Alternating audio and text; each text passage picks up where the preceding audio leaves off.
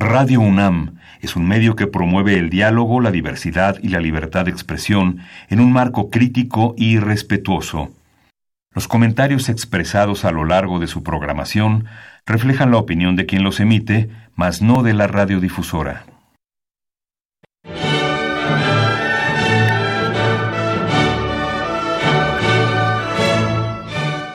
Diálogo jurídico Derecho, cultura y humanismo. Programa a cargo del maestro Eduardo Luis Fejer.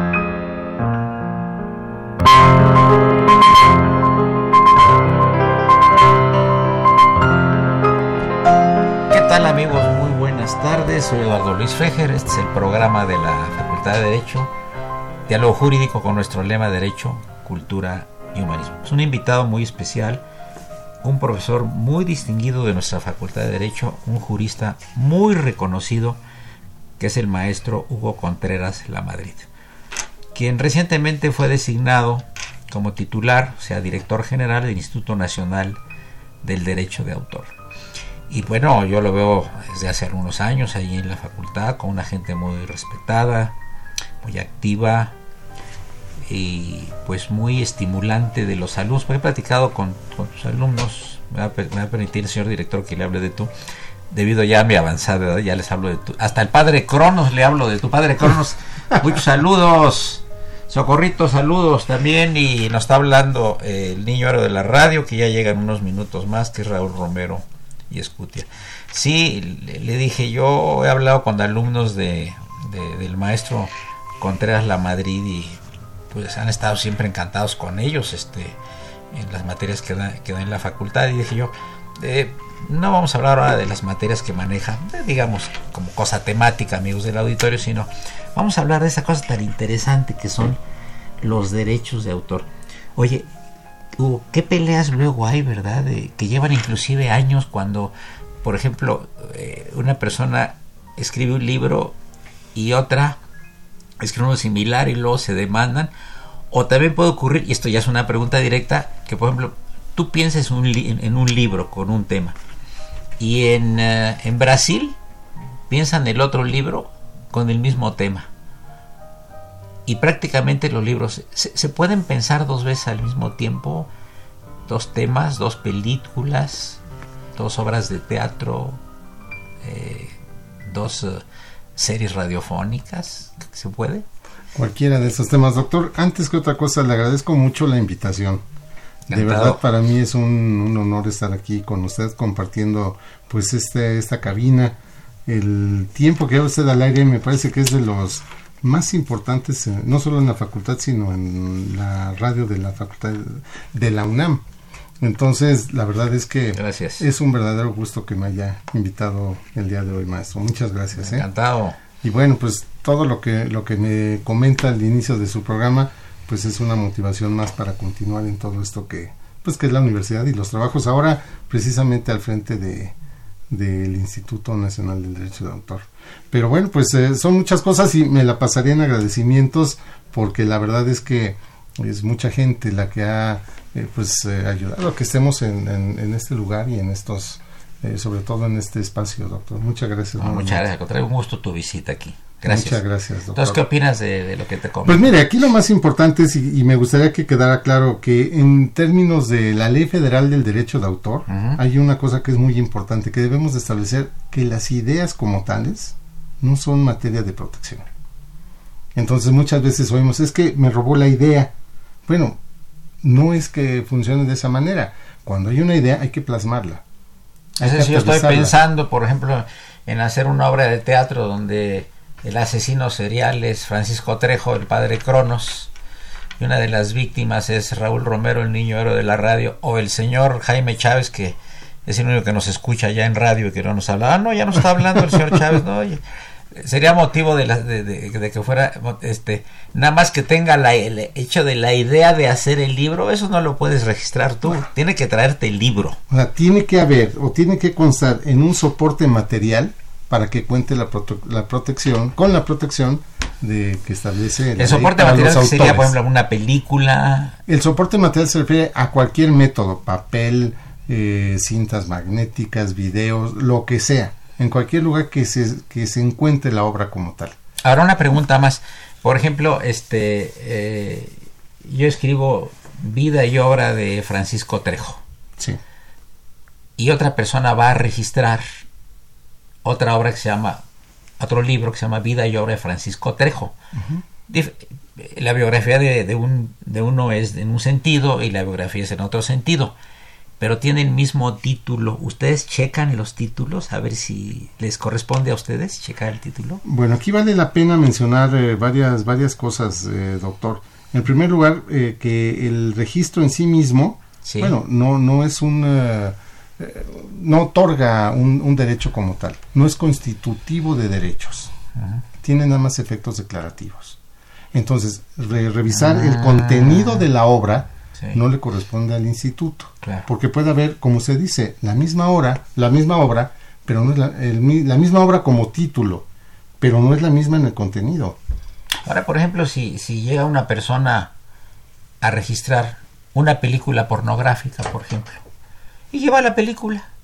¿Se lleva la película o qué se lleva para registrar una película? Claro, se tiene que llevar nuevamente el soporte en el que conste la obra cinematográfica. ¿Qué sería la película. La película. El celuloide, digamos. Eh, o lo digital. Como esté en el soporte material en el que se encuentre, eso es lo que se tiene que hacer. Simplemente, como le decía, eh, las obras eh, en esta que establece la ley como protección son aquellas que tienen o que se presume, porque le decía que no es constitutivo, se habla de las obras protegidas como aquellas de creación original que son susceptibles de ser divulgadas o reproducidas en cualquier forma o medio, que este sería cualquiera de esos.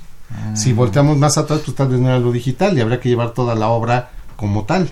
Ahora, este, todos ustedes no se convierten en un tribunal de la Santa Inquisición, simplemente ustedes la registran. Así es.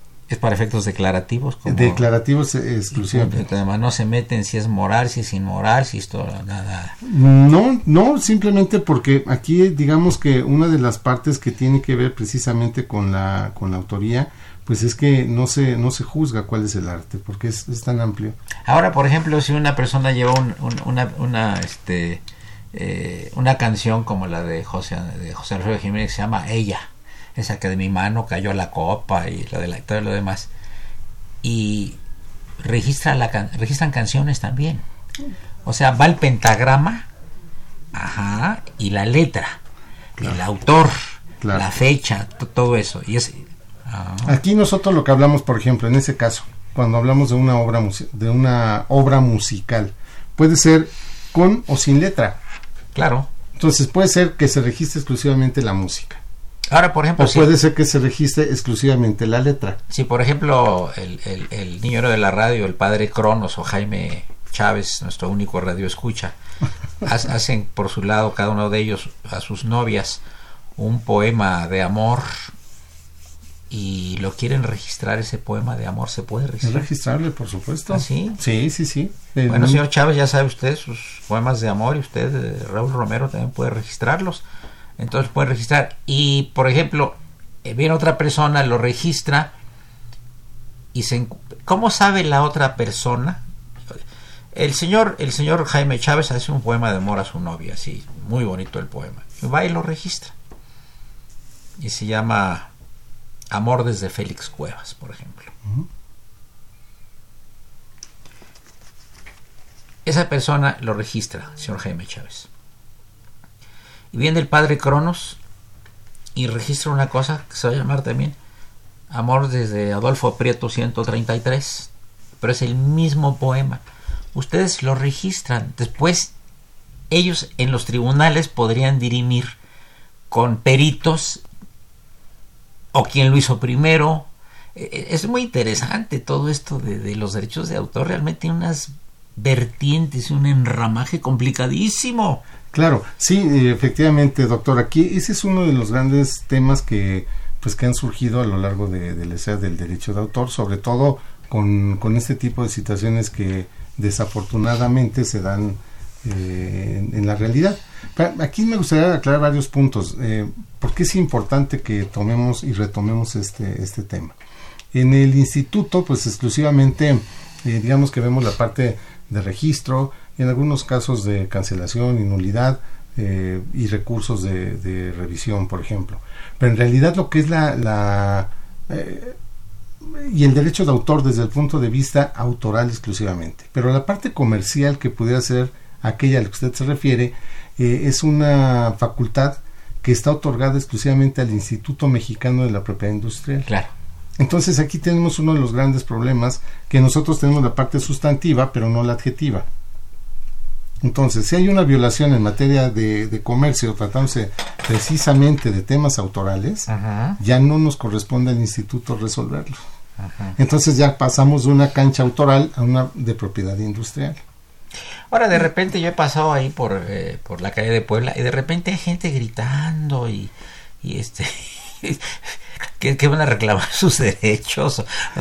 Hay de todo, ¿verdad? Hay de todo. Tenemos, en, bueno, tratamos de, atender a toda la gente que llega al instituto. Al día de hoy no hemos dejado de recibir a ni una sola persona. Le hablo de, del primero de diciembre al día de hoy, cualquier persona, y efectivamente son muchas de, de, ellas eh, van a, reclamar algo, pero a veces, a veces ni siquiera saben dónde es, porque nosotros no tenemos facultades, por ejemplo, para resolver eh, la solicitud, voy a hablar de manera general.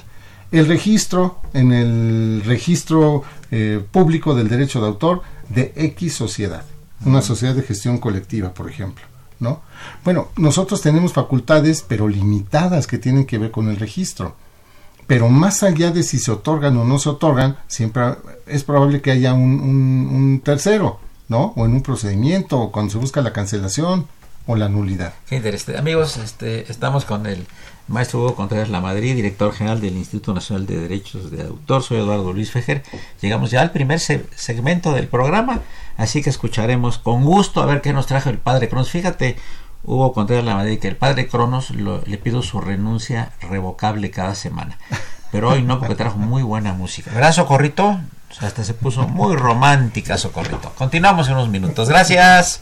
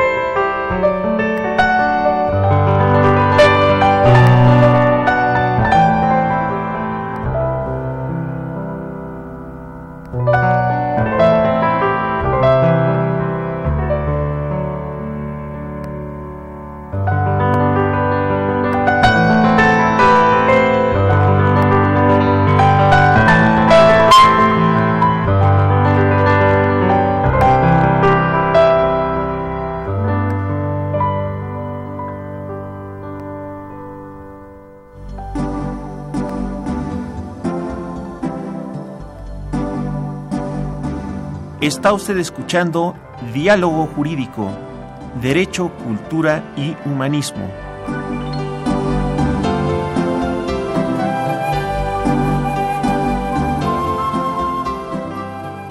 A través del 860 de AM.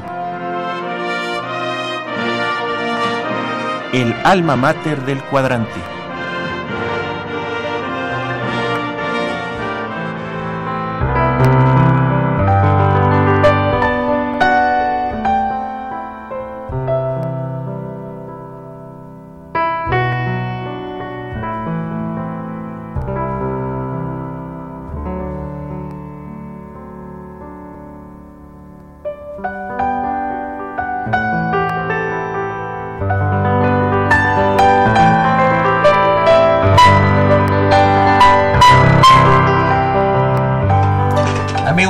Vamos platicando de este tema tan interesante de los derechos de autor.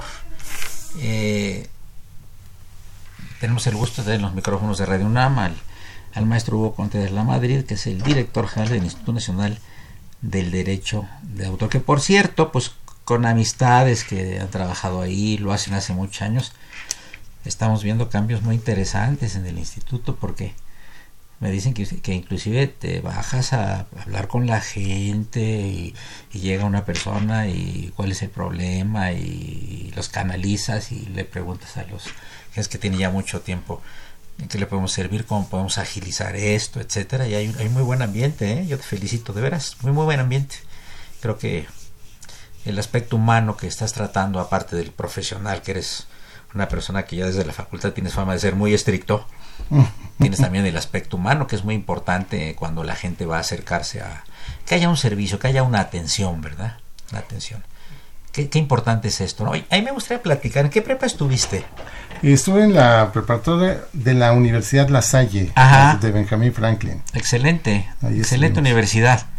Ah, ya, qué bien. Ya tiene un rato y la vocación, digamos, de, para el derecho.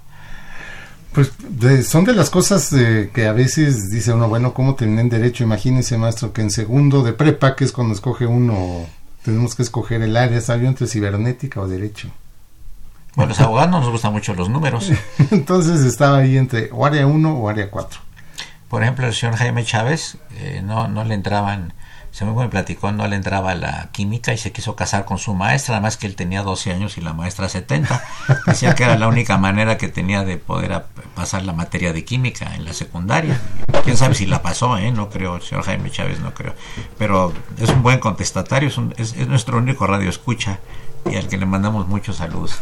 ¿Está llegando alguna cosa? Maestro, a ver, a ver, un mensaje. Ah, dice Harriet Jones, una diplomática, dice.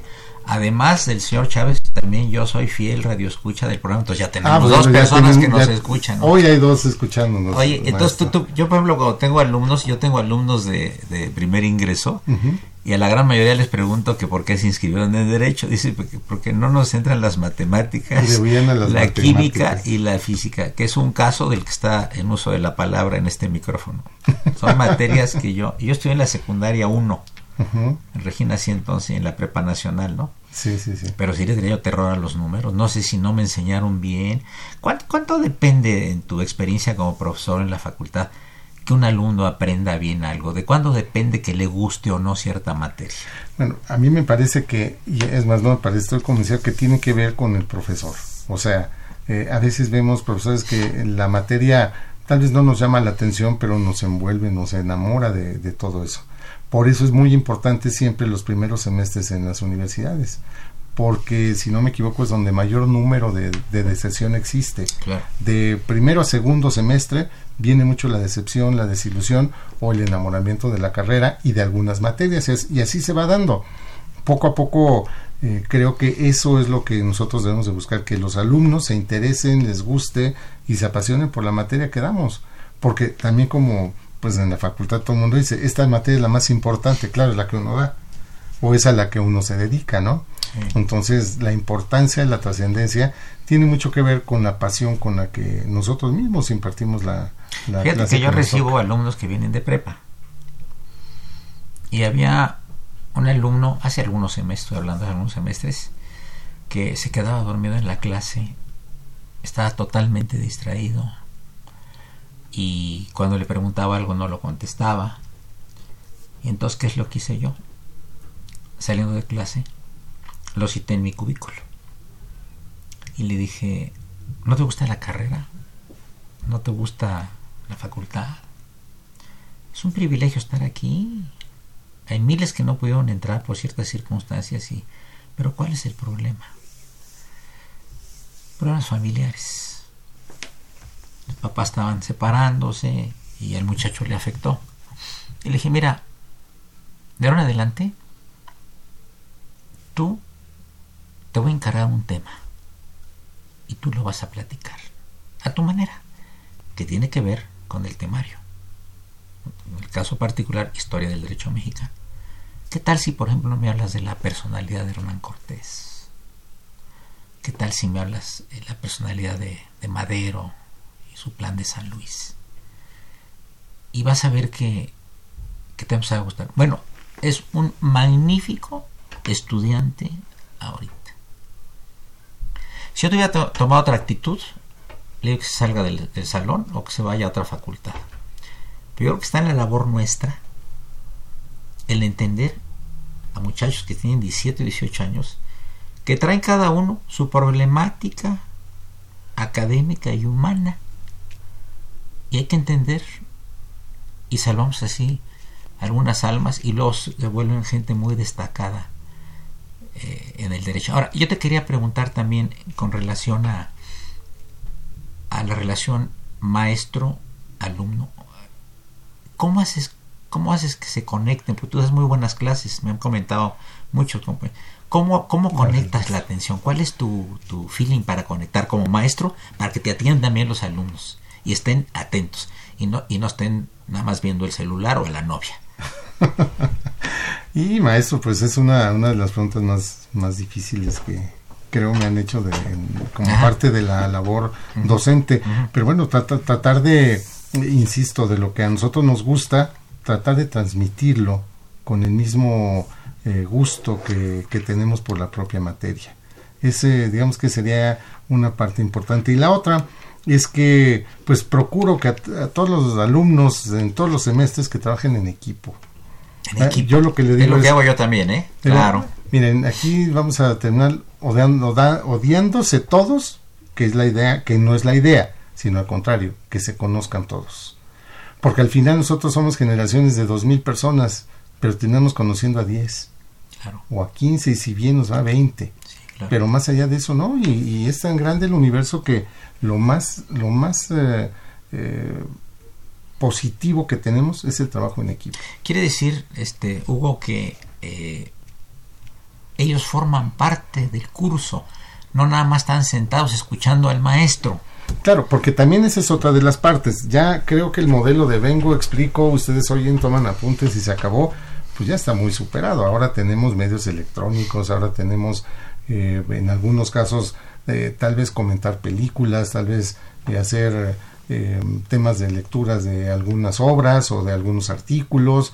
En, fin, los trabajos ahora tiene que haber una participación más activa del alumno, no, no solo de ir a escuchar y se acabó, al contrario en, muchas ocasiones la pregunta es, ¿por qué crees todo lo que te digo? O sea, te manda felicitar a una persona que te está escuchando en Ajijic, Jalisco. Ah, mire. Que es en las riberas del, año, del, lago de Chapala. Es el doctor Félix Bañuelos. Ah, mire, pues muchos saludos para Félix. ¿eh? Sí. claro, en, Jalisco hay mucha gente querida. Ah, bueno, pues ahí, ahí, ahí si, si, si, no llega a la estación, lo escuchan en internet, sí es en todo el mundo. ¿eh? Ese sí es Que no creo, ¿verdad? Que estén muy pendientes, pero bueno, menos. bueno, bueno, eso, eso cree, doctor, seguramente. Hacemos, nuestro mejor esfuerzo. Entonces, eh, aparte de eso, la, la, conexión tiene que ver con la vocación del maestro. Necesariamente. Y, pero además, pues, hay, hay, maestros que nosotros sabemos son buenísimos, pero la forma de transmitir a veces no es la mejor. Entonces, tratar de buscar cómo interesar al alumno. Claro que de repente los vemos viendo al horizonte, viendo, eh, por ejemplo, en el edificio principal cuando entran los pajaritos, ¿no? Es muy común. Claro. Que entran los pajaritos al salón y llama más la atención el pajarito que la clase. Entonces, bueno, ahí ya como que... Entonces yo les explico que eh, para los antiguos aztecas es el alma de un guerrero eh, que murió en combate y que regresa hecho un pajarito y que, nos está saludando. Entonces los pongo a investigar también, los pongo a investigar también sobre el tema de la eh, cosmogonía y la filosofía de los aztecas. Claro, bueno, vea cómo todo se aprovecha, entonces, Todo, va, saliendo una cosa con otra, ¿no? Claro. Así es, ya tenemos a... Ah, ok, amigos, eh, tenemos en la línea eh, a Ernesto Sánchez Fernández. Ernesto, muy buenas tardes. Hola doctor, ¿cómo está? Buenas tardes. Gusto, estás al aire en el programa Diálogo Jurídico con nuestro lema Derecho, Cultura y Humanismo. Eh, tengo de invitado de honor en cabina al señor eh, director general del Instituto Nacional del Derecho de Autor, el maestro Hugo Contreras La Madrid. Y le estaba yo platicando de tu persona y de la espléndida tesis digo, salvo lo que digan los demás maestros, ¿eh? Ah, Espléndida tesis que estás haciendo sobre derechos de autor, pero que te has metido muy profundamente, tan es así que ya llevas mucho tiempo y cada, y cada seis meses le, agregas, le agregas otro capítulo, ¿qué vas a ser tú el, el, gran gurú de los derechos de autor desde el punto de vista filosófico? No, no, doctor, ese simplemente es un, una reflexión filosófica crítica eh, bueno, pues porque son los derechos de autor, porque son importantes, pero también porque es importante limitarlos por una cuestión de acceso a la cultura y analizo ahí eh, las restricciones o los límites al derecho de autor, sobre todo a los derechos patrimoniales de, de, autor, porque consideramos que, eh, bueno, pues eh, sobre todo en obras musicales, en obras cinematográficas, eh, hay un derecho patrimonial que impide incluso a veces hasta alumnos o académicos utilizar eh, contenido protegido por el copyright. Sin embargo, bueno, pues es eh, analizar bien estas, estos límites que desafortunadamente pues la actual ley federal del derecho de autor si bien los contempla no los regula de forma como debería ser como los como lo menciona el convenio de, de Berna y otras legislaciones tal es el caso pues de una parodia, ¿no? Oye Ernesto, este, a ti te viene todo lo de lo de derechos de autor, pues eh, eres hijo de una gran directora de cine, Marcela Fernández Violante. Seguramente esto te, te orilló un poco a acercarte a este tema, porque además eh, el trabajo que estás haciendo doctoral eh, es un trabajo muy original. Sí, gracias, doctor. O sea, no es eh, el simple de ir a registrar una obra en cualquier sentido y seguir su curso, digamos, de tramitología, ¿no? Es correcto, y hay un, acuérdese, doctor, que eh, hay un capítulo pues casi casi dedicado al plagio, que se deben entender por plagio y las dificultades que esto representa, pues no solo en el ámbito académico, sino también en el ámbito judicial, pues porque a veces pues puede haber eh, dos, eh, bueno, las ideas no se registran, no se protegen, pero la forma de expresión de las mismas sí puede ser eh, objeto de protección autoral. Pero sucede muchas veces que, lo, lo estaba escuchando al principio de, su programa, que sucede eh, cuando dos autores en diferentes lugares eh, llegan a una misma conclusión, sacan su obra, y después vienen las, eh, los problemas de plagio, oye, tú me plagiaste, oye, no, no, lo que pasa es que tomé la misma idea y esto es eh, algo muy, eh, pues muy común, ¿no? Y se da pues en todo tipo de, de ámbitos. Ahora, en, la cuestión de que, trataste varios autores filosóficos, de eh, te remontaste al siglo XVIII, al siglo XIX, ¿qué autor te parece, parece a ti más atractivo de los que has tratado en tu tesis doctoral? Pues, ¿Que te identificas más? Que me identifico más, bueno, es con el, eh, el maestro Ernesto Gutiérrez y González, eh, un gran civilista, maestro también de la Facultad de Derecho, y eh, pues es, es, muy crítico en cuanto a, eh, al derecho real de propiedad, pues había una tendencia en el siglo XIX que perduró hasta el siglo XX de considerar el derecho como una cosa, al derecho de autor como una cosa, a la, a la obra en sí. Y esto, bueno, pues eh, fue origen de muchos debates, eh, incluso entre franceses, alemanes, y en lo que hace este, el, el maestro Gutiérrez y González, espéreme, vamos a hacer una teoría, pues eh, no podemos decir que sea un derecho real de propiedad, pero es un derecho especial.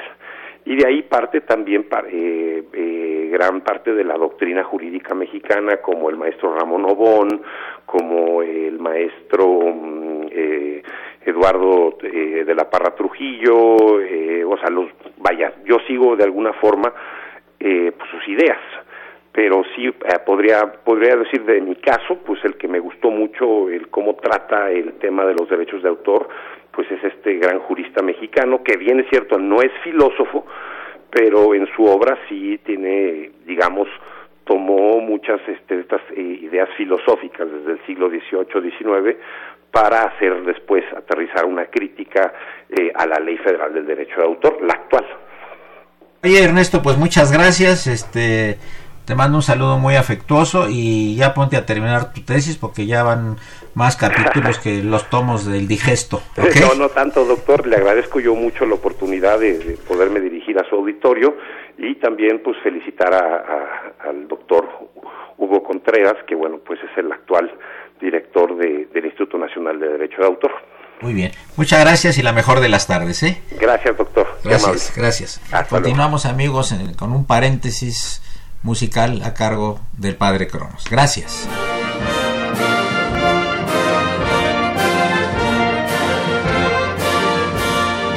Su opinión es importante. Comuníquese. Nuestro número 5536 8989. Del interior de la República 01800 50 52 688.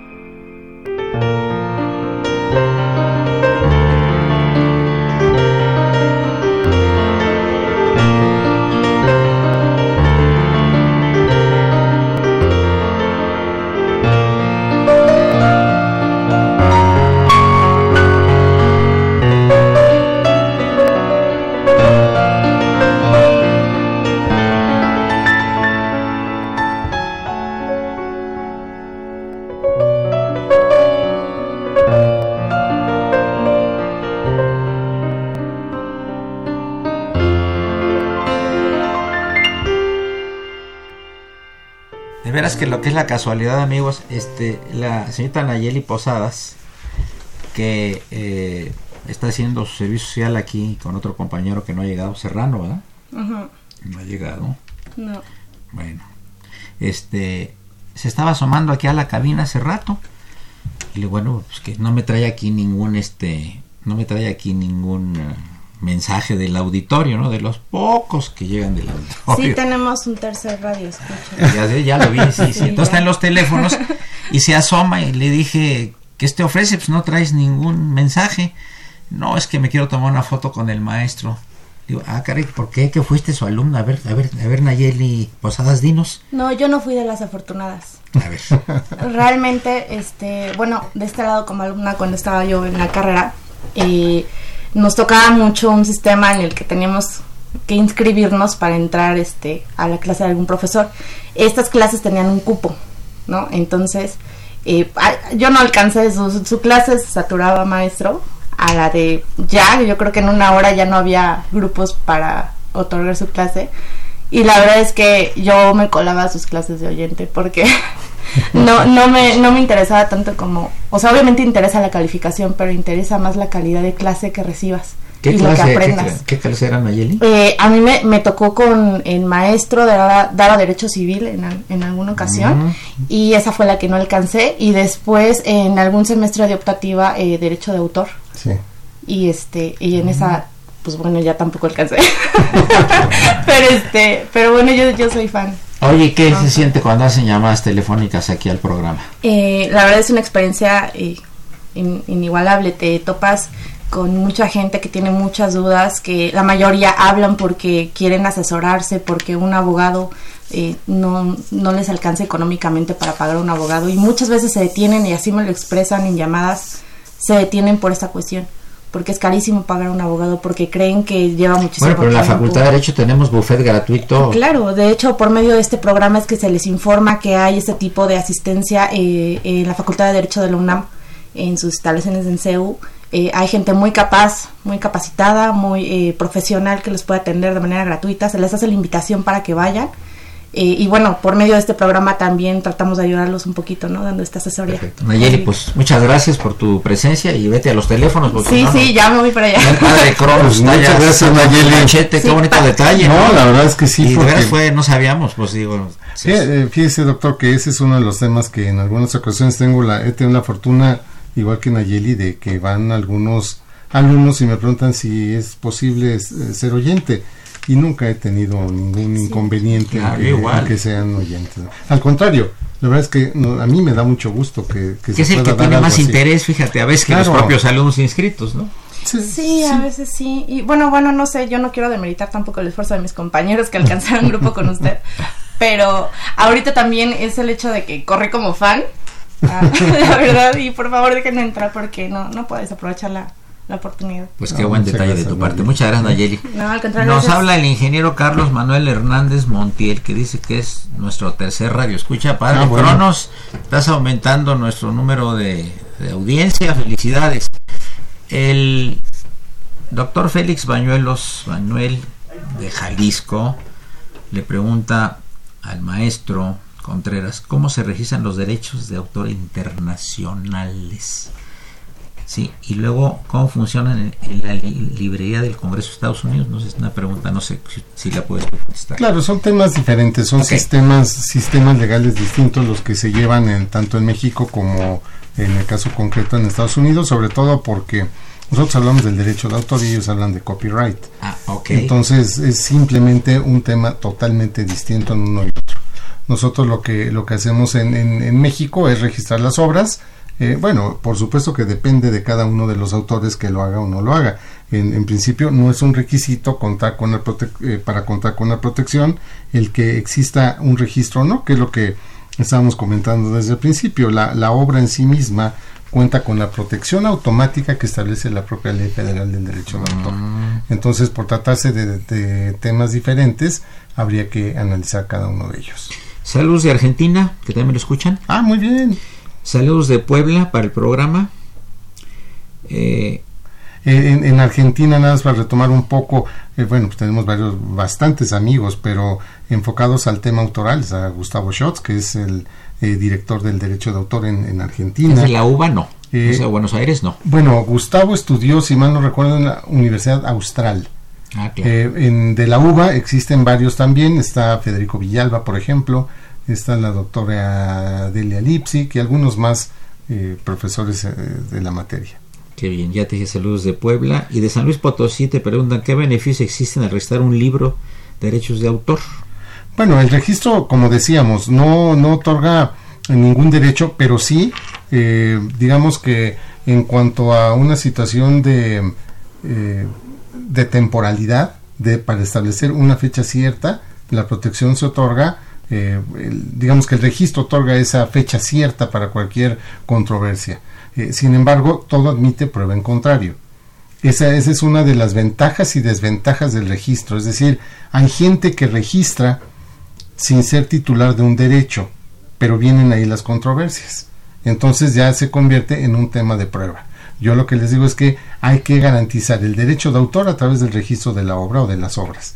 Y existe una figura jurídica eh, que es eh, las reservas de derechos al uso exclusivo, que ese es otro tema que así también habría que darle un tratamiento muy especial por lo que eh, de suyo representa en, el ambiente autoral, ¿no? la pareja Ruth y Bel Croquet felicitan a, al niño de la radio por su reciente cumpleaños. Ya no le preguntamos cuántos cumple porque va a preguntar por los míos y no me conviene en lo absoluto. No, este, acá estamos llegando a la penúltima parte del programa. Este, eh, eh, entonces, derecho civil, derechos de autor, alguna otra materia que hayas dado en la facultad o básicamente esas. Bueno, en la facultad básicamente he dado eh, temas procesales, que es el proceso y derecho procesal eh, derechos de autor en, posgrado, en alguna ocasión también lo he dado. Sí, sí. Eh, y derecho civil, obligaciones y contratos. Fue lo que en alguna ocasión eh, en la dirección me, pues me dieron ese honor de, impartir esas clases. toda la cuestión procesal es, es, es atractiva, pero es compleja, ¿verdad? Es compleja porque en cada área es diferente. Podemos hablar ahora de una especialidad en materia procesal en sí, pero hay que tener mucho cuidado con la parte sustantiva. Entonces, eh, yo insisto en este, en este tema del trabajo en equipo. Se da, se da, mucho el trabajo en equipo, trabajar la parte procesal, el, procesalista nato, o que le encanta, que le gusta y se apasiona, y por otro lado la parte sustantiva. Entonces, ese trabajo en equipo ¿Qué, funciona. ¿Qué tiene de atractivo el proceso para ti? ¿Un proceso civil, un proceso administrativo o un proceso penal? Porque esto es de una acuciosidad, de un cuidado. Es como un riel del que no te puede salir. O sea, es justo usted le acaba de tocar la parte más importante, los detalles. Los juicios, los procesos, desafortunada o afortunadamente, los gana quien cuida los detalles. No necesariamente quien tiene la razón, que esa es la parte triste. Pero entonces volvemos otra vez al tema de una debida preparación, de un debido eh, una debida asesoría, una correcta asesoría y no ir con cualquier persona que se diga conocedora y de repente vemos como muchos compañeros de generación, ¿qué haces ahora? pues como no tengo trabajo estoy litigando. Oye, debes de tener respeto por tus clientes. Es tu trabajo. No cualquier persona litiga. Eh, litiga. O cualquier persona lleva juicios, me queda claro.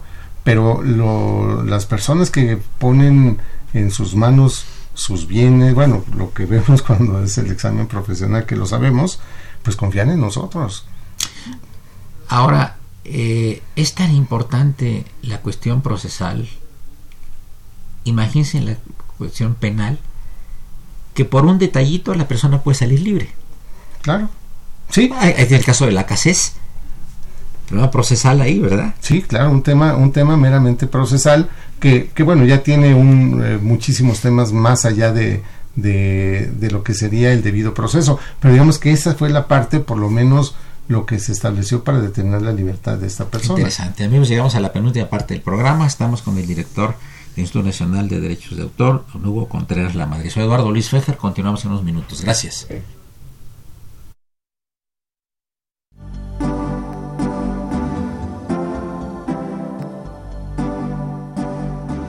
Está usted escuchando Diálogo Jurídico, Derecho, Cultura y Humanismo.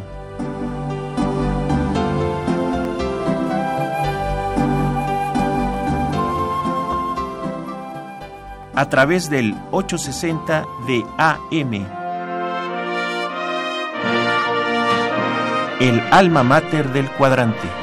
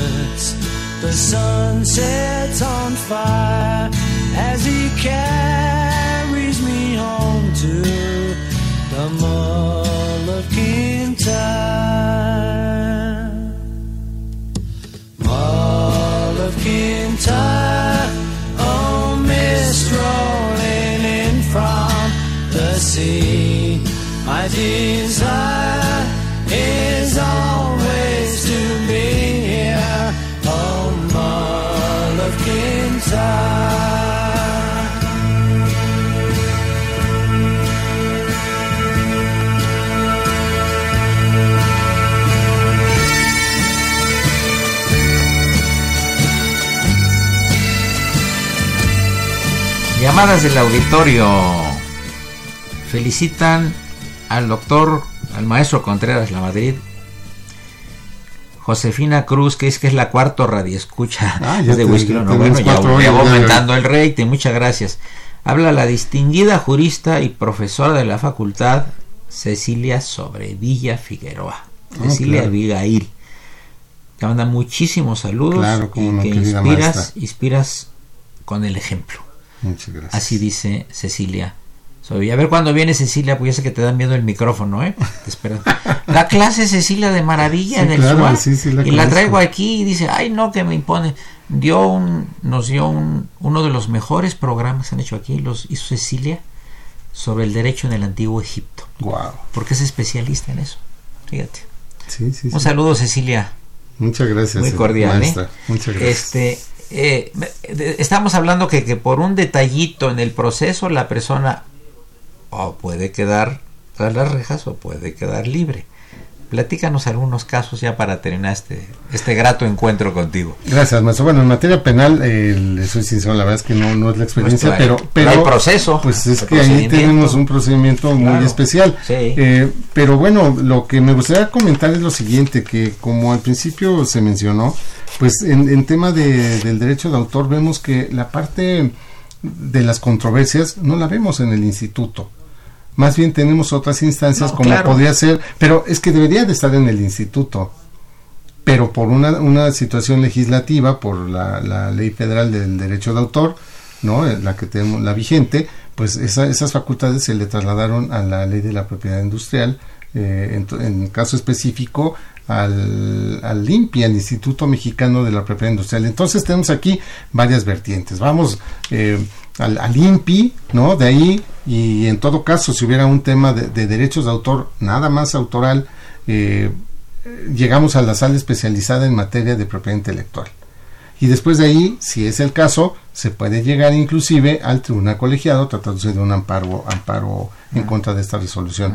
Pero vemos que la parte importante de, del derecho de autor, que son esas controversias, no se dirimen ante el instituto. ¿Y no serían juez y parte ustedes? Mm, bueno, no, porque las partes nosotros no impugnaríamos, sino más bien habría un tercero. interesante. El autor o el titular de algún derecho, no necesariamente el autor, porque también tenemos o, sabemos del derecho, eh, de los derechos conexos, cualquiera de ellos puede ser y nosotros nada más resolvemos. Qué interesante, ¿no?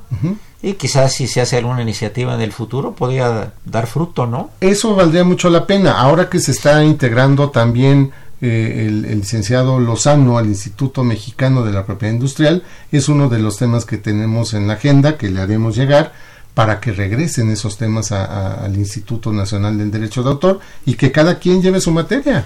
No, pero además si trabajas 24 horas con esto vas a trabajar 36, pero pues, ¿cuál es el problema? De una mancha más al tigre. Bueno, lo importante en todo esto, doctor, eh, insistiré siempre, es trabajar en equipo. Sí, claro. Porque tenemos equipo importante en la Facultad de Derecho, en Indautor, pues todos ya bueno, Yo te voy a decir que indudablemente una de las mejores direcciones que ha habido en los últimos años sin menosprecio de ninguna, de la Facultad de Derecho era del doctor Contreras Bustamante. ¿Qué interés tan agradable y tan importante tiene sobre el fondo de las materias para hacer cambios, la selección de los maestros, los alumnos de excelencia que tenemos eh, y además la calidez con que nos tratan los maestros? Eh? Yo tengo 53 años de dar clase y realmente de verdad le agradezco al doctor Contreras Bustamante sus, sus, atenciones y que la tiene con todos los profesores, escucha a todos, recibe a todos. Estoy encantado, ¿eh? de veras. Además de cercanía, doctor. O sea, muchas veces eh, hablar con, con determinadas autoridades cuesta trabajo. En el caso del doctor, bueno, pues simplemente es solicitarlo y, están abiertos. De inmediato. O, llegar temprano, ¿no? Los martes y pues, jueves. tempranero está a las seis y media de la mañana, ¿cómo no? Y yo desde, hace años de los tempraneros, ¿no? Sí, sí. ¿Tú también diste clase a las siete alguna eh, vez? Doy clase de siete de la ah, mañana. a las siete. Eh, este semestre estoy dando juicios orales civiles. Yo tuve, yo di clases algunos años también en, eh, a las 7 de la mañana y es muy agradable, llegas fresco, ¿no? Para mí es el mejor horario. Es el mejor horario. Sí, porque además eh, nos libera para las actividades posteriores, en este caso, por ejemplo, de Indautor.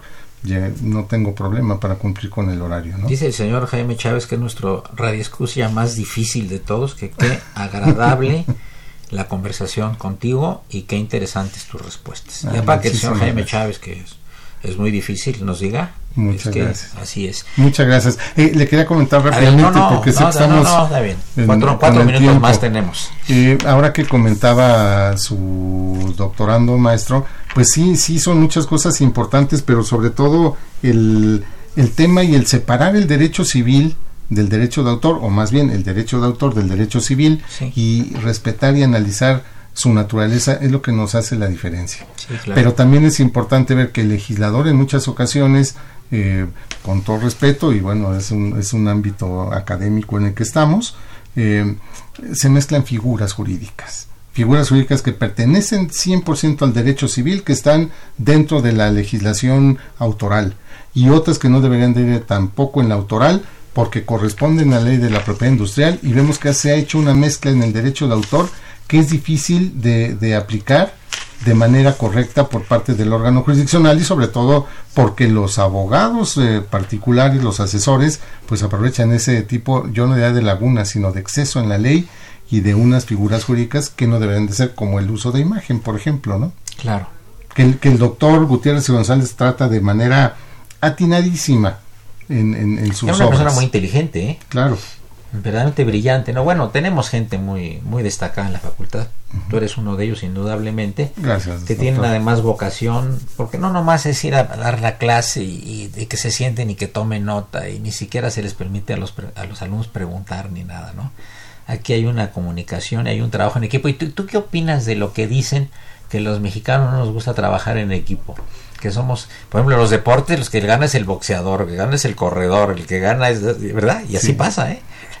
¿Tiene algo de eso? Pues yo no creo que, que sea que pudiéramos generalizar, pero sí en algunos casos eh, hay mucha gente que es individualista. Pero también porque no, no se dan el tiempo para poder establecer un sistema de organización. Eh, me parece que va más enfocado a la organización porque inclusive la personal también funciona.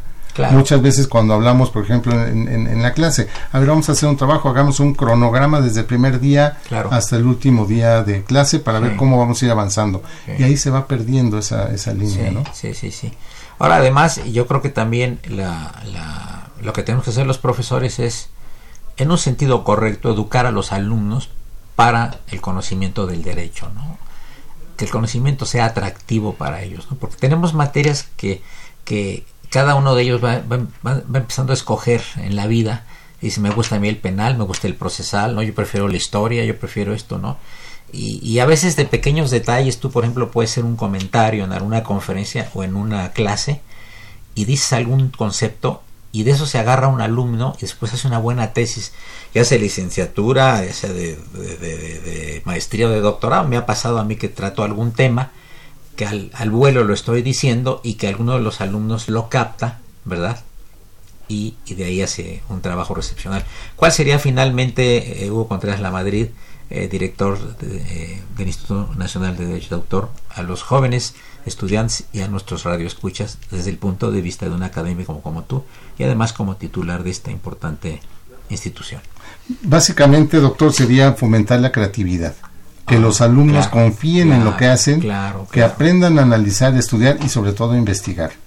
Y esto, de, si nosotros logramos como profesores no solamente transmitir el conocimiento, sino que los alumnos, despertar en el alumno una duda por clase, estaremos del otro lado. Qué bueno.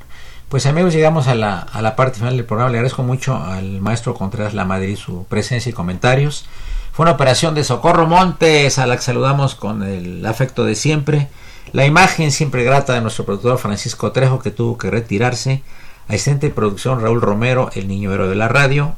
Nayeli Posadas, Son Pansin, quien se encuentra a cargo de los teléfonos. Soy Eduardo Luis Fejer la mejor de, los de las tardes, tu Radio UNAM es el 860 AM, no le cambie.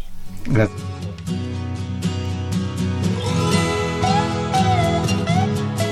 ¿Sabía usted que en la década de los años 70 la composición de George Harrison, My Sweet Lord, Mi Dulce Señor, fue el centro de una demanda por infracción de derechos de autor debido a su similitud con la composición de Ronnie Mack, He Is So Fine, un éxito del grupo neoyorquino de Chiffons?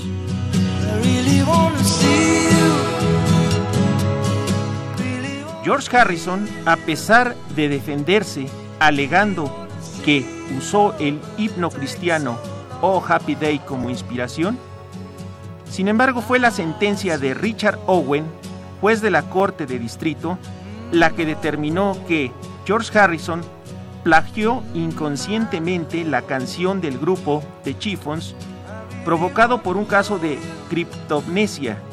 Y lo más doloroso, George Harrison tuvo que pagar a la compañía Brightons 587 mil dólares. Estimado Radio Escucha, sea usted quien juzgue. Escuchemos un fragmento de He is so Fines con el grupo de Chiffons.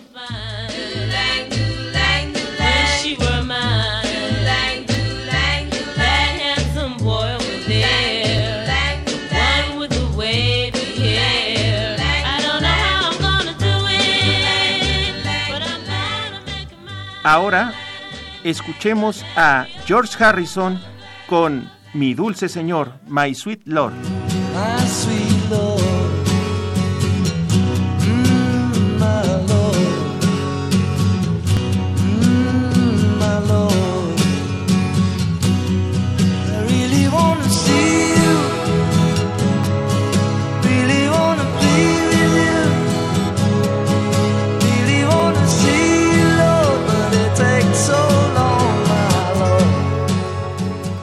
En la operación, Miguel Ángel Ferrini reportó para Diálogo Jurídico de Radio Universidad el padre Cronos Francisco Trejo.